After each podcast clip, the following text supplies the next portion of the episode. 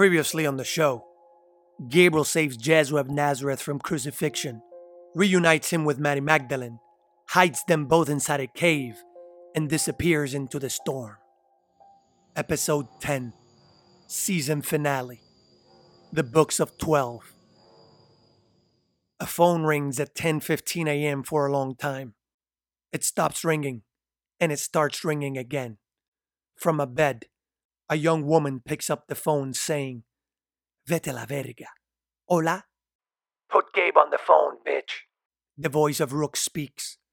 Gabriel quickly opens his eyes in between two beautiful naked women, looks to his right, and before the woman passes over the phone, he jumps out of his bed naked and discombobulated. He can listen to the voice of Rooks over the phone from a distance. Hello? Bitch, don't make me drive over there. The girls laugh and ask Gabriel why is he so surprised. Gabriel looks around, notices everything is so familiar. He's home. It all started again. One of the girls looks at his crotch and says, Come back to bed, baby. Gabriel turns around and, out of muscle memory, opens a drawer, grabs his knife, his gun, and says, Hang up the phone and get the fuck out of here. Both of you, now! He screams. The girls quickly jump out of bed, get their things, and leave scared shitless. Gabriel pauses, contemplates. He puts on a v neck white undershirt and his dirty green police uniform pants. He goes to his kitchen and turns on the radio, skips through a couple of channels and listens to Buenos días, Bolivia. Son las diez y media de la mañana en un martes 30 de octubre del 1979. Which translate to October 30th, 1979. Gabriel is shocked and says, Something's different. He sits on his rusty wooden dining chair to try and recap as much as he can. He puts his head down, dozes off, looking to the ground. A series of events come to mind the massacre at the mountain, meeting Mary Magdalene. He's trying to remember everything that happened and starts putting things in order in his mind as to how it started, as he remembers this day. He slowly lifts his head, stands up, and walks out of his farmhouse without locking the front door. On top of a three story old residence building in the middle of the city, a special ops team ready for their mission talk amongst themselves. When is this fucking guy going to be here? When he's done, I'll shoot him myself. And suddenly, they hear two gunshots from inside the building somewhere. Bang! Bang! The officers on the roof quickly swing down from the top of the building, breaking the windows and entering an apartment. Freeze, motherfucker! The officer screams as he points his assault rifle to Gabriel, who stands in front of two rescued young boys. One of the age of seven, the other no more than four. When the officer looks to the floor, a huge, obese man wearing dirty underwear and a wife beater lies face down on the ground with two bullet holes in the back of his head. A puddle of blood starts pouring under him, as if someone stabbed him or opened a big wound on his abdomen. The officer screams again. Who the fuck are you? Gabriel says, Rook sent me. The job is done. Put the gun down. You get to fight another day. As he remembers the day he shot that same officer in the head, Gabriel then says, Take the boys, clean them up, take them to their mothers. The officer then says, Where the fuck are you going? Gabriel, the job's done. Time flies and it's nighttime. At the whiskey bar, Gabriel sits and contemplates on how is it all possible that everything is happening again and events are being repeated. He ponders with a glass full of whiskey. He doesn't drink it. From behind Gabriel, Rooks grabs a stool and sits down right next to Gabriel. He carries a laundry bag full of money, asks the bartender for a glass full, takes a sip, puts the glass down, and says, How the fuck did you know? Gabriel looks at him with disgust. Rook speaks again. Gabriel, how the fuck did you know about the job? the target, and the location. Gabriel interrupts. You sold me out. Rooks. What? Gabriel. Don't fuck with me. You gave me up. That money ain't for me. That's for you. But you won't get to enjoy it. This is it for you, Rooks. Rooks is speechless. He can't come up with anything. He takes a sip of his drink. His hand shakes. Rooks, we've done a lot of crazy shit, Gabe. When does it end? Gabriel says, Now. Without having to get up, and with unexplainable speed, Gabriel puts his hand inside of Rook's mouth, pulls down by his jaw, slams his head on the bar, and rips his jaw from his face, leaving his tongue hanging down, and blood splats down the floor, like if a beast attacked a man. Guests scream. People start running and stumbling to get out of the bar. The bartender jumps back, puts his back against the counter, and cannot believe his eyes. Rooks is facing down on the bar, still making sounds as if he's trying to breathe and choking on his blood. His body slowly collapses on the ground. Gabriel now takes a sip of his glass. Calmly looks at the bartender who trembles in fear. Looks back at Rooks, now dead. Lifts his glass one more time and says, Well, that's that. And pours the whiskey on Rook's corpse. He picks up the bag of money and heads to the back door. Through the back, he steps out to an alley. He looks up, feels the first drop of rain coming on his forehead. In one hand, he holds the bag. He uses the other to pull down his zipper to take a piss. As he takes a leak, car headlights turn on and light up the alley. Multiple black cars and several men get out. Hard to see, but Gabriel identifies the silhouette of a man with a cowboy hat. Alirio. The men start getting close. Gabriel can hear their footsteps. He turns towards them and swings the bag of money over his right shoulder. The men are heavily armed and point their tranquilizer guns. Alirio orders his men to put down their weapons. Gabriel stops. He says, This time, none of you are ready. Alirio speaks. We mean you no harm. We just want to protect ourselves. My name is. Gabriel cuts him off. Alirio. Alirio then replies, Yes. Are you Gabriel? Gabriel de Cristo. Gabriel. Yes. Please come forward. We will not engage, Alirio says. Gabriel walks forward slowly. As they get closer to each other, Alirio's men turn off the lights. Gabriel and Alirio are now face to face. Alirio speaks.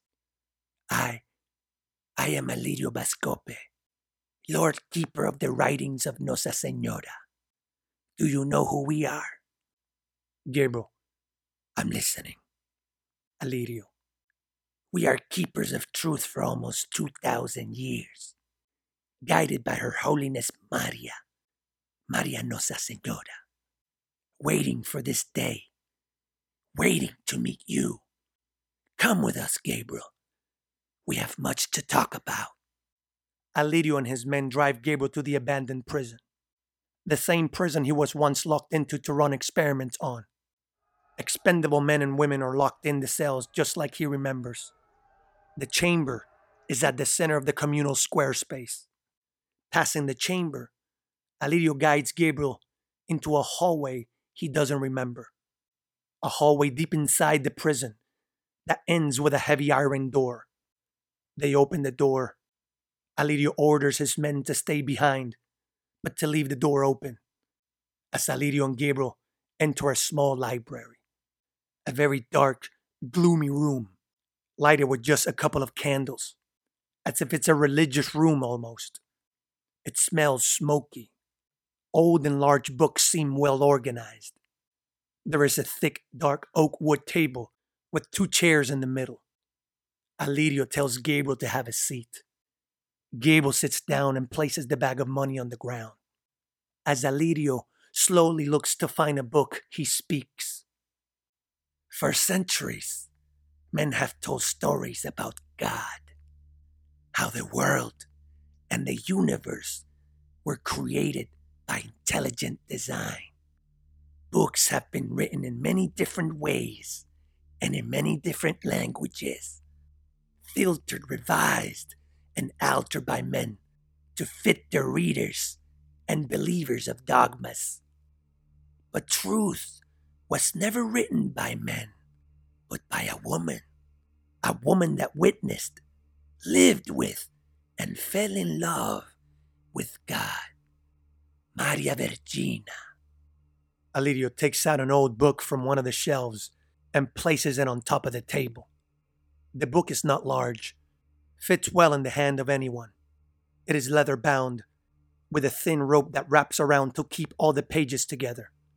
The pages seem wrinkled and falling apart. Alirio continues. Maria Vergina wrote about God coming from the heaven in form of a man. She wrote about the sky giving birth to a deformed man covered in blood, very much so like a mother would give birth to a child that is not meant to be born. And so she taught God how to speak in the world of men. And when he learned to speak, she fell in love with his stories. She tells the story of making love to God, the only man that she ever made love to. And she decided never to touch any other man, for she felt blessed that she was the one chosen by God. Maria Vergina gave birth to a boy, a boy that grew with unbelievable intellect, power, and skill. The boy could heal the sick, make the blind see, and do the unthinkable. Her holiness grew this boy to know he was the Son of God. And so he walked earth believing he was. She named the boy after his father. His name was Jesua, Jesua de Cristo. Gabriel, astonished, replies with, Bullshit. No, Alirio responds. It's all written in this book by Her Holiness herself. Men wanted to kill this boy, and men tried. Men believed he was killed. But before anyone killed him, God came back and hid his son and his woman where no one could find them. Three nights after, God came to visit Her Holiness again, and He told her where their son was. So, Maria Vergina brought men to help rescue Jesua and his love from deep where God had hid them. And the Son of God never died. Gabriel opens the book, flips through the pages, he can read Aramaic and recognizes Maria's handwriting. He spots sentences of things he remembers, the conversations that they had. Alirio continues This is Her Holiness writings, taken from her grave by the founding fathers of our society Rufus and Alexander of Cyrene, sons of Simon of Cyrene the right hand of God on earth, to keep in secret until the right time. There is more in this book than this world could bear. Jesua married that woman, Mary Magdalene. She gave birth to twelve boys, and they all grew wise like their father. Their names were Peter, Andrew, Paul, John, Philip, Bartholomew, Thomas, Matthew, James, Thaddeus, Simon, and Judas.